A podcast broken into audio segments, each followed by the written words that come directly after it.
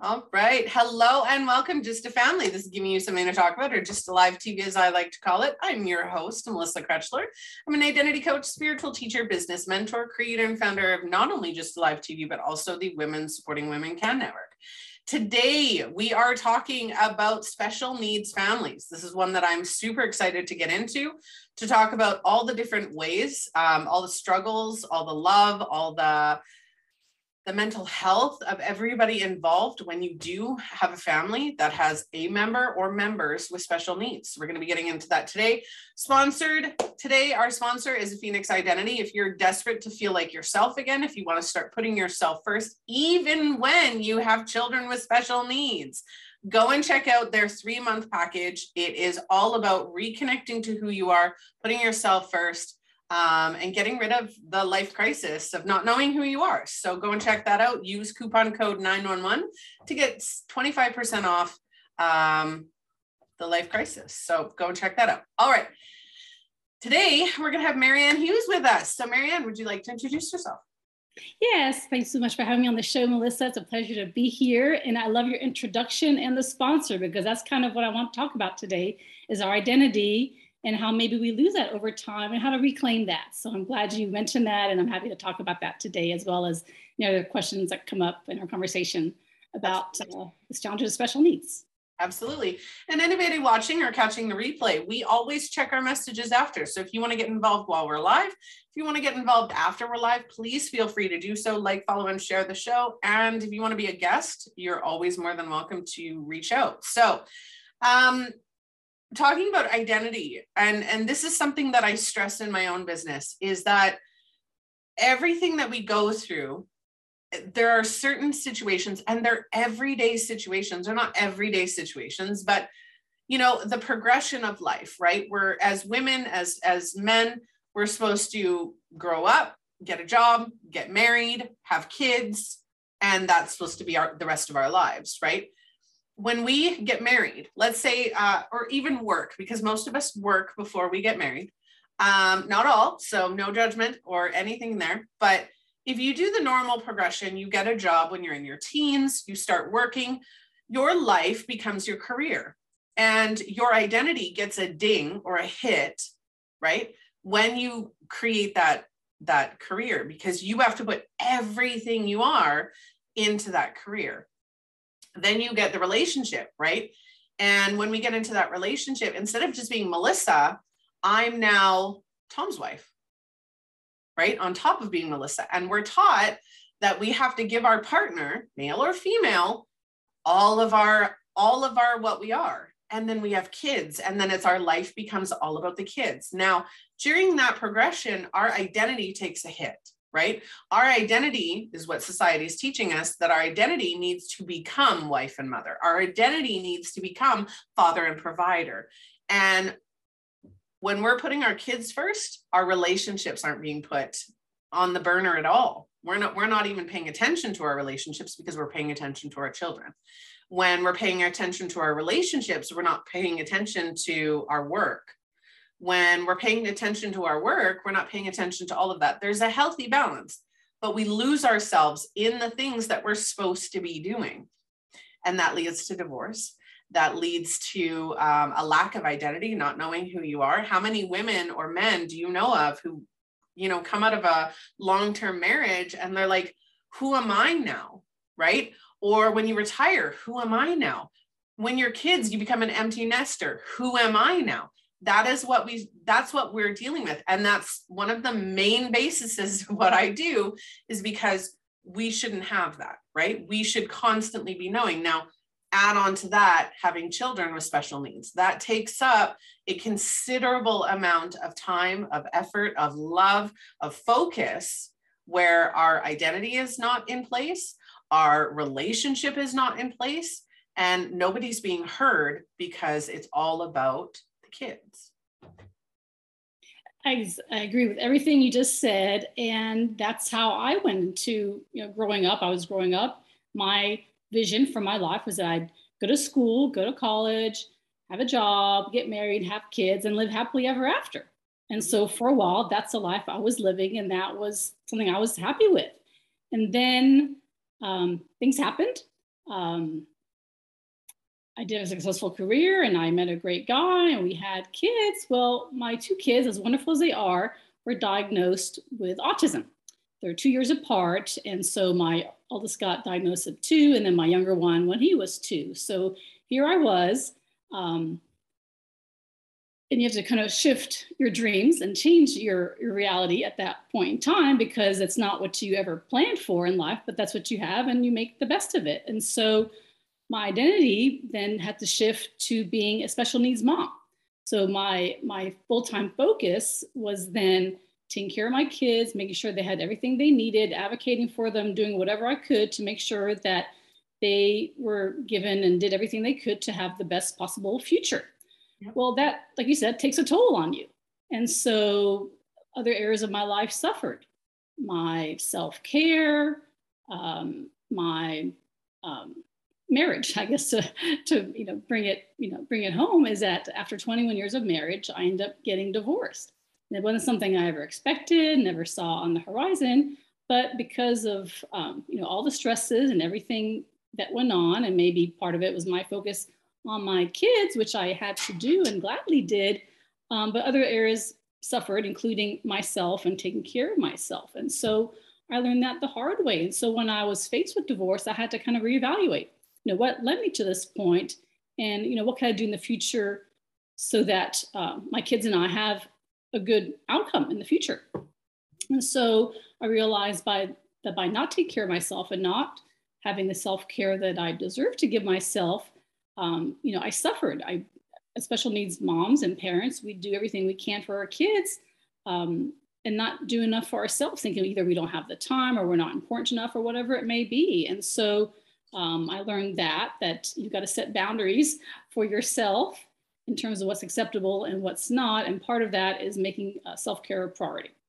Um, I also learned that um, so I had um, stopped working. So be, when I had my kids, then to take care of them, and luckily my husband at the time, you know, had a job where we could do that. So I became, you know, full-time stay-at-home mom advocate for my kids um, which worked well until it didn't, right? And so then I had to figure out, you know, well, how can I go out there and earn money again? Because that was a big part of my, like I said, our, our past identity, and I had to figure out how to make that something to focus on in the future. And then um, really, you know, and taking care not just of our physical being, but also everything else related to that, our mind, body, soul, all that. I had not taken care of myself in so many ways. And I realized that that was missing. And so as part of my divorce process, I had to look at that and, and, I made it my mission then to do the best I could for my family. And that started with taking care of me. So I couldn't take care of them if I wasn't in the mental or physical place where I needed to be. And I had to work real hard in my divorce to advocate for my kids. And if I didn't have the right mindset, I wasn't going to be able to get there. And so I made that my mission to get the best result for my kids and for myself um, in the process. There's a lot involved with kids with disabilities and making sure things are done correctly for the future to protect them for the future and kind of look at what what their needs would be. And so um, that was that was my mission. And so, long story short, it was a long process, but I did end up with a really good result. But I decided that other families shouldn't have to go through the trouble that I did to get that result. And so um, I decided to form my own company at that point, having been out of the workplace for so long and not really having the luxury of being able to have a full-time job because of my needs still even though my kids were getting older they still needed me there and i can't like take a full-time job and not be there for them. So i formed a company and became um, a coach and became spent you know all my time the last two years working on myself and working on my business so that i can provide the best life for my kids. And that's um, you know when you when you you know set goals and look at identity you know you got to look at your why. What's important to you and why do you want to do it? And it comes down to really making sure that my kids have what they need in the future. And yeah. so um, that that's kind of my driving force. Absolutely. And you know whether your child is oh, born with a disability or or special needs or whether it's later in life or at two or at you know eight or nine in our case um, that becomes a focal point. So going back to what i originally said about when we when we start adding things the career the relationship the kids we start just piling that stuff on. We don't compartmentalize and, and not in a unhealthy way but compartmentalize say okay i need to make sure that i'm focusing on this this and this. Um, but when a diagnosis comes it's very shocking um, even if you know it's coming it's still shocking when it comes.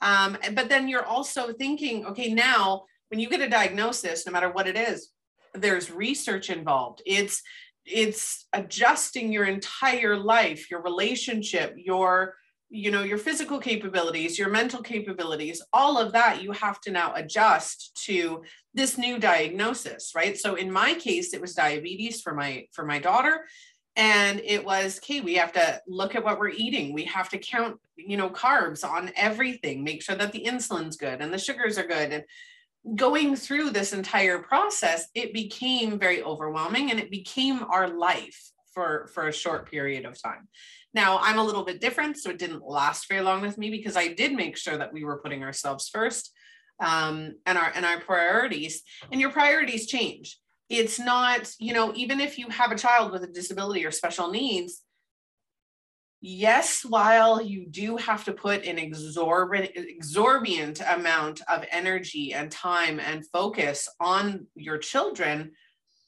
there are ways that you can put yourself as a priority. There are times there you know even if it's five minutes even if it's you know uh, doing the 15 second breathing technique even if it's you know having a meal as a family and making sure everybody's included in that right? Or you know sitting and snuggling and watching tv or whatever it is that you do as a family and then your husband and you or your partner and you in the background are having like this quiet little discussion of how was your day? You know i and making sure that all those little pieces fit together in a in a free flowing puzzle right?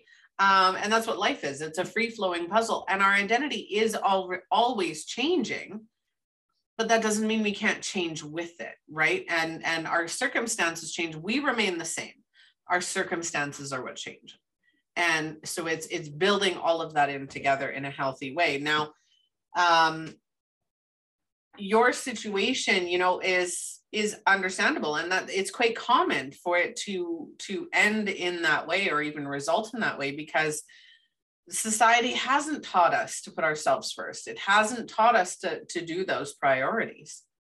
And it's devastating. Now with your process, what do you think the biggest thing was for you to help you kind of reconnect to yourself? Yeah, I think really realizing that that taking the back seat wasn't working, uh, you know, for me or for my family. Um, by putting myself last, and there were so many, like you said, so many demands. You know, you're researching, you're doing so many things for your kids that then um, by choice, I guess, I end up putting my needs last. I did everything else for my kids, for my husband at the time, and didn't make time for my own priorities. So that's that was a big lesson. But also, I think finding support. I think I, I maybe didn't um, seek out enough support in terms of bringing other people in to help me um, when I should have or could have because either whether it was my kids behaviors or thinking nobody else could handle them like i could or it'd be too overwhelming for them i was afraid to do that for a while my parents helped um, when they were younger but then became too much for them and so as a result um, you know i didn't make time for myself whether you know whether you're married or not you need time for yourself to enjoy time you know with your friends for a hobby for a passion whatever it might be and so i ended up realizing i didn't have that um, and so um, now I make more of an effort to get people to offload me, to come in to help me as a single mom. Um, we used to be two people doing, you know, this job, and now, you know, I can't do it all still. So I recognize that. I recognize my limitations and what my kids need. And so, you know, I find that we're all happier when I can find babysitters to come in, or find respite services, or other things, other resources that are out there that can, you know, guide me or guide my kids in terms of having a, a, good result and some other you know outlets of things to do. So yes, I think a lot of people try to do too much for themselves by themselves, and so definitely it takes a village. Um, you know, I never really fully appreciated that till I had you know kids and had these needs. But yeah, there's people out there who are willing to help. You know, either for free or sometimes for a fee. But you know, I, I think it's a um, investment that's definitely worth it if you can um, can manage that. Otherwise, there are other things you can do. There are support groups, like you said. There are online support groups now. There are, you know, I know that uh, TV is horrible, but if it's possible, stick the kids in front of the TV and take five minutes, right? And just go sit and breathe or sit on the deck or whatever it is that you can do to make time to just be yourself. Um, so I wanted to touch on perspectives of family members. It is, you know, whether you're a parent, whether you're a sibling, whether you're a family member, it is, there are a lot of different perspectives to being a part of a family with special needs, right? There are, you know, and no two people are going to experience that life the same way. Um, uh, a husband and wife, or you know, a, a couple, I should say, a couple may not experience that situation the same way. They may experience it differently. One might need one thing, one might need another thing, and I think that for couples, most importantly, communication is going to be the number one saving grace in your marriage as well as in your family dynamic is being able to communicate what you need how you're feeling in a healthy um, capable way where people are actually listening right? That doesn't mean they have to do what you you say but you know even just being validated and heard that hey this isn't working for me. I'm really struggling. How can we do something about this? Right? Or how can you help me to change this? Right? Um so that's for parents for siblings right? Um and it's sad to say but we still live in a society of bullies. And so when you have one sibling that has special needs and one sibling that isn't there is the bullying there is the you know the jabs and the making fun of and you know the the stress i, I guess if I was to put myself in a in a position as to be a sibling of somebody with special needs, now siblings love each other. It's you know instinctual. They love each other, but there is the potential for a lot of resentment and a lot of hatred and a lot of overwhelm being the and I'm going to put this in quotations the normal one of the two, right? And that's i'm not saying that's right but that does tend to happen quite often is where one sibling who isn't special needs feels a lot of the overwhelm a lot of the pressure of being the one who can achieve different things of who can you know help out more right? I remember my oldest son um I'm, I'm a smoker right? So i'd be like can you watch your sister while i go for a cigarette and if i did that too often it it overwhelmed him right? And it, it made him feel like that's all i was using him for in a way right? So there's a lot of pressure and overwhelm and and a lot of even just emotional and mental health that surrounds being a sibling of somebody with special needs. Um yeah. Yeah because you know what i've heard in my situation is a little bit different with my kids because i've got one who's higher functioning and the other one is not. So he's kind of he's kind of gets sees both sides, right? He has his own challenges, but yet he's also um, given a lot of responsibility or takes it on upon himself sometimes, like you said, um, to help out. And so I think it's important um, for those kids to um, have special time with their with their parents. A lot of times they may think or feel that um, you know mom or dad is spending all their time, all their free time working you know, helping with the other child, taking the therapy, working with them at home, whatever it may be. And they may feel they're neglected. And you know, that's not intended. That's not you know, what parents want to do, but the reality is sometimes that does end up you know happening or seeming that way at least to the to the child so yeah i would suggest you know as, as much as you can maybe take special time special day special activities just for that child and again communication right, right. having how are you feeling? You know is there anything that you need from me? Or you know um, are you feeling under pressure? Is you know just having that healthy communication. Um, the other one that i wanted to mention is other family members right? You, we're not just talking about um, specifically people in the home. We're talking about grandparents. We're talking about uncles and aunts and cousins and everybody is going to, you know, there's a lot of awkward feelings, right? If you don't live in the same household as one of your family members who has special needs, when you come in or they come over, it's like, what do I do? How do I talk to them? How do I, you know, there's a lot of questions that abound there of what can I do to help? Do I need to help? Should I stay away? Right. And a lot of the times, um, and, and it's it's not done out of spite or out of anger, but a lot of the times people will back away from the family because it's because they don't know what to do. Because they don't they don't feel comfortable asking they don't know how to do that or and it just becomes a it's easier to just distance themselves right right. And that feeds into the cycle of that parent feeling more and more alone and isolated. Yep. you know not having the support that they need that they could like i said either ask for or maybe you know teach them how to provide support or let them know what they need. So like it comes out of communication like you said but one thing that we didn't talk about is denial. And that's a big um, sadly something that is prevalent as well even even within the family unit and maybe other family members as well.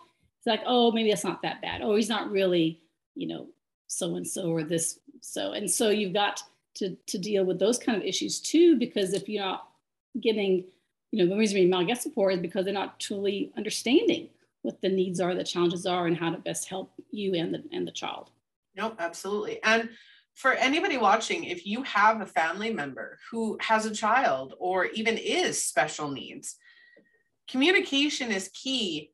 But the communication, you know, be open to being honest, right? Now, let me ask you, and let's give you a scenario, right? So let's say you have, you know, a brother or sister, and the brother or sister feels really awkward. Um, let's say you phone your brother or sister excuse me, you phone your brother or sister and say, hey, you know, I'm I have this last minute appointment. I need to do it. I'd prefer to do it alone. Can you please watch so and so while I'm gone? Um, and I think now, say the brother or sister turns around and in in their head they're going, or even I'm just going to express what maybe they want to express is I don't feel comfortable being alone with them. Can I come with you instead?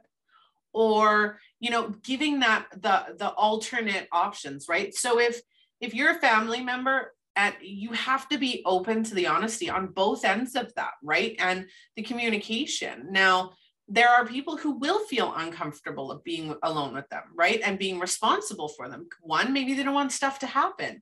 So don't take offense when somebody says i don't want to watch your kid or you know i'm i don't want to be alone with them. It's not an affront to your child. It's more of a it's a lack of comfort a lack of knowledge on how to do that how you know like um, i know with certain um, special needs there is a lot of you know there could become aggression there could become very you know like a fit right? And how do you control those right? If you're not used to the child because every child is different how do you know how to control those? So going with and entertaining the child but still having you as a backup if absolutely needed that might be a better option right? And so it's finding different ways to ask for help or being open to people saying i'm not comfortable doing that but could we possibly do it this way and that again open communication it's so important in families sure for sure i totally agree with that but also i guess that brings up another important point is have people that you do feel comfortable with and who also feel comfortable taking care of that child. So it may not be a relative. So maybe that's not your go-to. Maybe they can come, like I said, at events and help, you know, in ways that they can and are willing to do. But but sometimes you do have to go to your own doctor's appointment. Sometimes you can't bring your kids. And so it's real important to have a roster, so to speak, of people that you can call on that are that are qualified, prepared, and available. Maybe your one go-to may not be available, so definitely have at least one or two backups yep. um, to do that. They're hard to find, but yeah. Or again, with those people, if they're not comfortable, have them come over and see what you do, right? Have them go out with you and see what you do, and teach them, right? Because when I send my oldest daughter out, and again, she's type 1 diabetic, she's 13, so it's a lot easier. She monitors a lot of it and does a lot of it on her own but at the same time, I have to phone people. She can eat whatever she wants as long as she doses herself. That you have to wait a certain time frame. And so I give them a quick five minute rundown and say she's got it, but just make sure that she's not, you know, in your head going, oh, I can eat whenever I want, because that's not allowed, right? She can eat whatever, just not whenever. And so that's a huge thing. So being you know teaching people this and and still having the freedom and you know the friendships and the family that can actually come and help you know maybe it's just un- understanding that they don't know how right so devil's advocate right i'm always like mm-hmm. there's always different ways that you can do it without hurt feelings or without feeling like you're alone. And right.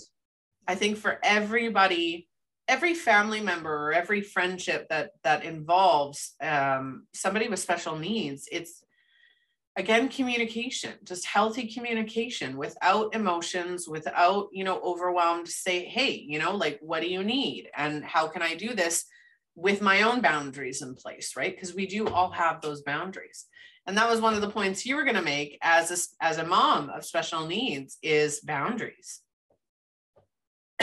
Right right in terms of what you allow to happen to you and what you allow you know for your for your family. And so yeah i, I think um, some people don't realize that's an issue until they're actually faced with it but you know learning to say no learning to um, say this is not acceptable or finding other ways to do it or even boundaries in terms of finding people to help and uh, other things. So there's also so many things that come into play. And so one thing that, that that i thought about as you mentioned about all the things that we know to do for our child that other people don't do that we can train them which is a great point. Sometimes the other parent may not see all the things that we do or know how to do those things because maybe they're not there during the times that we're taking care of the kids or even one thing that kind of came to mind is a little bit morbid but but sometimes people recommend doing a letter of intent if something does happen to you god forbid. You know you want to let people know what is it that your child needs and how how would you take care of your child if something did happen to you? Whether it's for another immediate family member or some other guardian that would come in to play because like you said you're full of this knowledge but people don't know and it's it's um, imperative that you kind of share that train the people around you now so that um, you know whether you have to go to the store or something else that they can you know step in your shoes at least for a little while. Yeah exactly. Um, and you know even creating a checklist or different things right? Like if this happens do this or if this happens do that. And you know what? Once you do it you know it's just updating it as you go right? It might take time the first time you do it. But again just having a checklist of hey you know if they go to the bathroom remind them to wash their hands or go and help them wash their hands or you know you don't have to stay in the bathroom you stay right outside the door right and just making it more comfortable not only for yourself but your child and the people that are going to be watching them right because again not every child is the same and not every child will need the same things. I know going to, I, so my daughter with a type 1 diabetic, we have what, what are called DIRCA clinics. Um, and it's clinics for, for people with diabetes. And so I flat out told the clinic uh, about five months ago, they called me and they're like, we haven't seen you in a couple years. And I'm like, yeah, because I refuse to come there. They're like, why? And I said, because I don't like coming there. I said every time I get on the phone with you guys, because during COVID we did a lot of the uh, um, online appointments, uh, phone phone appointments, and they're like, "Well, we need to see you." And I said, "I don't want to see you though. Every time I talk to you, you're telling me to do things that you don't know my daughter. You don't know what she needs or what she's doing or why why she's in this progression." Um, so we had issues with my daughter um, again, when I say she can eat wherever, whatever she wants, she just can't eat whenever. Well, she would eat in between snacks, which is not okay. And she wouldn't give herself insulin for it. So her sugars would be exceptionally high, which are dangerous. Um, and then it was just this whole thing. And they're like, well, you need to get that under control. And I'm like, well, I'm trying. Um, and I've asked for help and nothing, right? So there's a lot of every child is unique and every child is different. I don't think it is fair, nor should it be um, allowed for medical professionals, friends, family, any of that to lump a child in based on their diagnosis when they are unique individuals. They have their own identity. They could have the same symptoms, the same diagnosis, the same everything as somebody else, but it affects them differently because their identity is different, right? And so that's a huge thing for advocating for your children, right? And that when you are a special needs or or a parent of a child with disabilities, you are their advocate. You are the one nobody, and this is the horrible part. Very few people respect children's words. Very few people will respect the words, opinions, and perspectives of a child. And so it falls on the adult.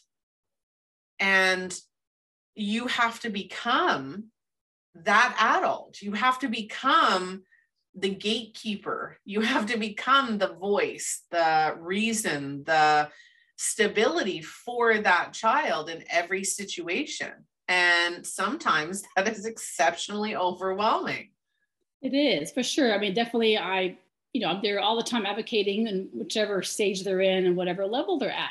But one important thing I've tried to do over the years is try to teach for the one who can, might one of them difficult for him too, but one who's higher functioning to advocate for himself, to learn the skills because, you know, he, you know, I'm happy to help him, but, you know, say he goes to his dad's or he sees somebody else or I'm not with him, he needs to know how to advocate for himself, ask for what he needs. And like you say, it goes back to communicating. And so, you know, we lead by example and, and you know, I try to teach him by, by my actions. And so he knows that mom um, you know the new mom is is one who's going to you know do whatever it takes to get things done. And what was the phrase he used earlier today? Um, yeah something about you know mommy's not never going to give up and she's always going to do what it takes. And so that's that's the um, the values and ideals i'm trying to instill in him is like something's not working the first time he gets maybe frustrated if something doesn't go his way the first time. Like no this is a learning process. We learn by our failures. We learn by doing. And things aren't always easy. And sometimes we have to ask for help, and sometimes we have to, you know, ask for other resources. But the point is to be able to eventually do things and learn things along the way so that we can do them by ourselves for ourselves if, if they're able to have, they have the ability so that's something that i do even today i had to um, you know call the school for something which no one else did, right? And so I took it upon myself on behalf of all these people to take this extra step and advocate not just for me, not just for my children, but for the wider community. And so I think it's real important for people to learn that they have to advocate and teach those skills of advocacy to their children as well. Yep. Um, I had an experience with my youngest. So my youngest is allergic to the cold. Um, diagnosed actual allergy. It's like a peanut allergy, but to the cold. Um, and so she goes to school, and during the winter, uh, we have horrible trouble over the winter with her being sick or um, she isn't allowed to go outside when it is when it's a certain temperature or, or a certain wind speed. Um, so she went to school last year, and uh, I get this phone call, and I can't remember what the phone call was or the exact situation. So I'm kind of para- paraphrasing the entire experience, but she was told to go outside. And I believe that it was lunch hour and she had a substitute. And she was told to go outside. And she said, No, I can't. I'm allergic to the cold. Her classmates even said she's allergic to the cold. She stays inside. But the teacher didn't look at the book, didn't look to confirm, didn't ask anybody to confirm, and still sent her outside. And so I got the phone call. And um, yeah, it was this whole thing. Now I remember it was this whole thing. And I said, you know what? I'm not, I'm not exceptionally angry with the teacher for this, for the situation. I said, but if the, you have a substitute coming in, they need to be doing their research on the children. She didn't even confirm right? And that's that was my biggest thing. If you don't know and you don't believe the child you should still check up on it right? You should still confirm with somebody who maybe knows the child or knows the situation. Check your notebook because they have notebooks in each class of what happens. And um, it was just they didn't listen to her and that made me really angry is that there was no follow up. And I had to advocate for that. And I went into the school and I said, listen, I'm angry. I said, you put my daughter at risk because you allowed somebody to come in who had no idea to confirm what she was saying. I don't care whether she's young. If she says, and, and that was around the time that we started teaching her to advocate for herself. If she goes to school and she gets sent outside, which is fine, right? We're we're starting to get her to the point where she can say, you know, it's too cold for me outside. She can go outside. If she feels cold, she goes back in, giving her that ability. And so um, now we talked to a teacher this year because we just started back at school. And I said, if she tells you she's cold, she comes in. There's no question about it. And it's it is that advocating, right? And but not everybody thinks about that. Most people right now in society will go based on their idea, their beliefs, and their expression. Right, because I guess the lesson there too is, is she has to know that her words have value, right? You don't want to teach people to advocate and then see that's not having an effect. So for sure, I'm glad that she stood up for herself and as Mama Bear, you go in and advocate as well. So yeah, definitely. Yeah. I, I would say, I'm sure in Canada, it's probably hard to do to, to avoid the cold, but uh, yeah, so it isn't easy. No, mm-mm. but we did it and we do it. And we were, you know, as she gets older, her restrictions will lessen because she has her own voice, right? And like last year, if it was a certain, if it was a certain degree, or like if it was cold to a certain point, or if the wind was too strong, she didn't go outside. There was no, she didn't get the option. She just didn't go outside. This year, we're planning on allowing her to have that choice herself, right? Um, and, and do what she feels comfortable doing. Right, right. And so, one thing I see too with kids and also with the parents is that they're they have so much um, anxiety and depression and just overwhelmed with everything that's going on in their lives and so I would say, you know, if you can, if they can, you know, find, um, you know, someone to help them with that as well. So it's not just the parents helping out, but you can find professionals. Sometimes you can who can help there as well. Because I think you know, that's, that's that's one of the most common things I see, you know, in all the Facebook groups I'm in is that people do get overwhelmed. Like I can't take it another day. Like you, you, know, we had a conversation earlier. You know, there's just sometimes just so much in one day. And granted, not every day is the hardest day, and some days are better than others. Um, but you know when you need help you know seek out the help. And then people i think get overwhelmed with what's going to happen to their child in the future you know if they're not able to take care of them or if they're gone. And so you know start thinking about those things start making plans. And so um, you know you know as a special needs parent saying is you know they want to live one day more than their child is. Well that's you know that's not reality. So start you know finding things to help your child or find other options for your child as they get out of school, whatever the next steps may be. And granted, that is very stressful and challenging to do to find the right fit and right um, placement for your child or right people to help, um, you know, whether it's family members or whatever it might be. But like you said, it's a matter of training, finding the right fit, finding, you know, where is your child going to learn and thrive and be taken care of so that you don't have the stress every day. It's like, oh, what's going to happen, you know, to my child. Yeah, exactly. And that is a very valid fear, right? Because we are supposed to pass before our children, right? So making sure that they buy, they either have that independence or know that their capabilities with their independence um, even if they do or don't, having those things set up where if something happened to me, where are they going to live? What are, who are they going to be with? Right? Is there a group home or something along those lines or an assisted living community for special needs adults who no longer have their parents around, right? Or or their support networks. And I think just from my own thought process is doing that sooner rather than later, right? And having them build a connection or a relationship with that facility or and i say facility as assisted living right where it's their own community and and they have the freedom but um, getting to know what it's like going there what it's like being there you know what are the people like what are the activities like and you know, even somebody who old age, right? Not even special needs, but old age, right? Getting them used to, hey, you know, like let's think about this place. Let's go check it out. Let's go have lunch there. Or getting people prepared so that we're just not ripping them from one and putting them in another, right? And I think that even goes hand in hand with with that preparedness. And we don't know when our exp- exp- expiration date is, right? So the sooner we start building that community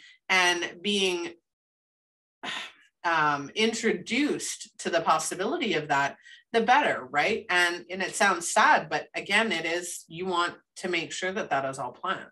Right. It doesn't have to be, you know, when you're gone. It could be, you know, now, you know, when you're Yep. living and healthy, you know, to try to find, you know, supports. And even with people who have, you know, like your daughter who, you know, maybe not have as many needs, but know, let her know, you know, who, um, you know, she can go to for help. And maybe like in case of my son, maybe, you know, mental health professionals or job coaches or whatever might be able to be helpful in the future, you know, try to get them already connected or knowing um, what resources are out there. So when they do need them, it'll offload you as a parent to be able to have to do everything um, because you know now you know my you know kids have learned skills and are trying to learn more skills and so yeah that offloads some of my responsibility I mean, granted i've got to be there you know watch over but you know now i've got one son who helps with the dishes and my other son wants to put the pot in the dishwasher that's his job and don't take that away from him so you know it's nice to be able to you know step by step and it may not be huge steps but at least something to work towards their independence to offload you as a parent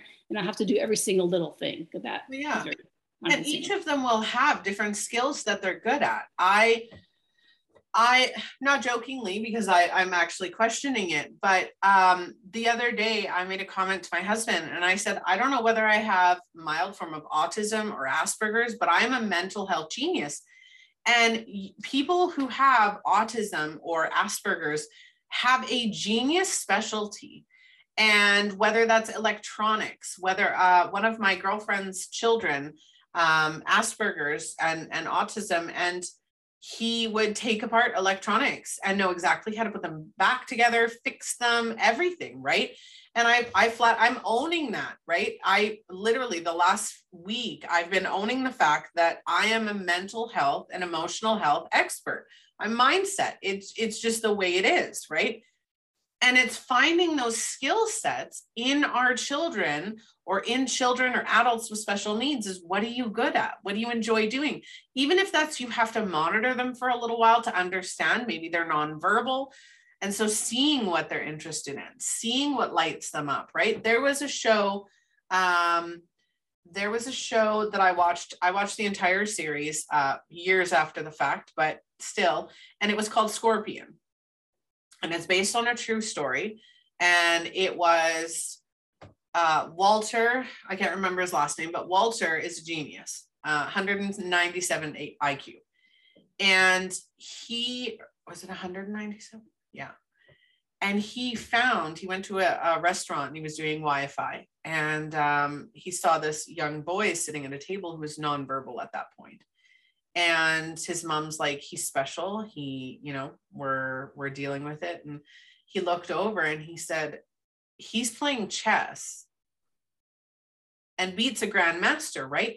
And so it's looking even when they're nonverbal even if is finding what they enjoy what they're good at and setting them up with those things right? We all have unique strengths and abilities and it's finding that strength and ability and saying hey what can you do with this? How can I help you facilitate something that you love and you enjoy that you know maybe will work with your skill set? Even if you have a disability or or special needs maybe it's something you know mom can set up where they get a job doing electronics. As long as they don't have to talk to anybody they just do the work right i know i love that because i think a lot of times at school and in life we focus on what we can't do instead of what we can do. And so yeah i've learned that over the years as well is focus on our strengths find your strengths and nurture that and not focus on you know if you can't you know read or have reading comprehension issues okay well then you can do other things that you know set you apart and, and like i said focus on those you know for the future yep. And even if you're nonverbal there are other ways that they may be able to be you know maybe not speaking but writing or you know some way of communication whether it's sign language writing um, you know a twitch even. And and i giggle at that but it's true right? It could be absolutely any way that they try to communicate with you right? A touch on the shoulder uh you know whatever that looks like yeah everything they do whether it seems like it doesn't make sense if it's noise if it seems like behaviors everything is a form of communication for them that's how they're trying to communicate to the world to you yeah. Um, and sometimes it's hard to see that, especially when it's really loud and you know going on for hours. But yeah. Yeah. Yeah, absolutely. I think that's that's what it comes down to is really just understanding that we're all unique and we all have our own different needs and and communicating them in whatever way that looks like. Healthy communication making sure that you're advocating for each other um, not just like if you have like again recap um, advocating for couples advocating for siblings advocating for family members and parents and the individual with special needs themselves advocating for families to create a happier healthier cohesive unit rather than individuals trying to struggle through the same situation Right. So whether you're divorced or not, or you're the child or you're the parent, know that you're enough. And so what you have and what you can offer the world is is is is great. And so like we said, focus on your strengths and build those and work on those. I think we need to instill those values in our kids as well for them to know that that yeah, you know, they may be a little bit different, they may do things in a different way, but yeah, they're just as good as anybody else. Exactly. And when you combine everybody's strengths, that's when the magic happens. All right. Well, is there anything else you'd like to add before we get going? That's it. So if, if anybody wants to reach out to me, I don't know if you, want to share that information or not. That um, information is in the description of this episode. So feel free to connect to Mary Ann or myself. Um, yeah, we're our links are and info are in the description. Okay, well here, yeah, I'm so happy that I was on your show. It was a pleasure to to be here and, and have this great discussion. And yeah, so the past few years I've been working on myself, working on my kids, and we're a much better place now. We're happy. We've got a bright future ahead of us. And so I wish that for everybody, whether married or not. Um, you know, you've got your kids, they're special and and you know, you're there for them and they're there for you. And so yeah, I wish everybody the best in their journey. Absolutely. I second that. Um, thank you for joining me. I really appreciated this episode. And I think that it, this needed to be talked about is the pressures and the just the overwhelm and everybody's different perspective when you're in a family with somebody who has special needs. Yeah, it does get overwhelming, but there's ways to get through it. So yeah, it shows like this. So I appreciate all your time. Absolutely. All right, just a family. Well, that is the conclusion of our episode. Our episode today has been sponsored by Phoenix Identity with their three month life crisis package. Go check that out. Um, if you want to reconnect to yourself and feel in control of your life again, go and look at that. Uh, use coupon code 911 to get 25% off of the purchase price of that package.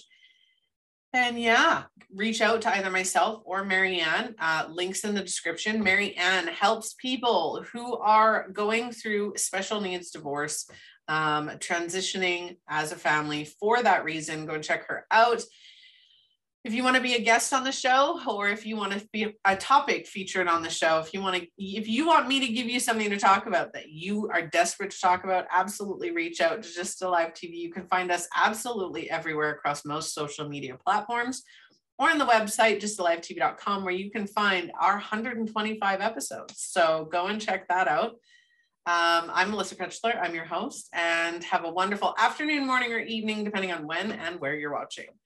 Lots of love. Bye.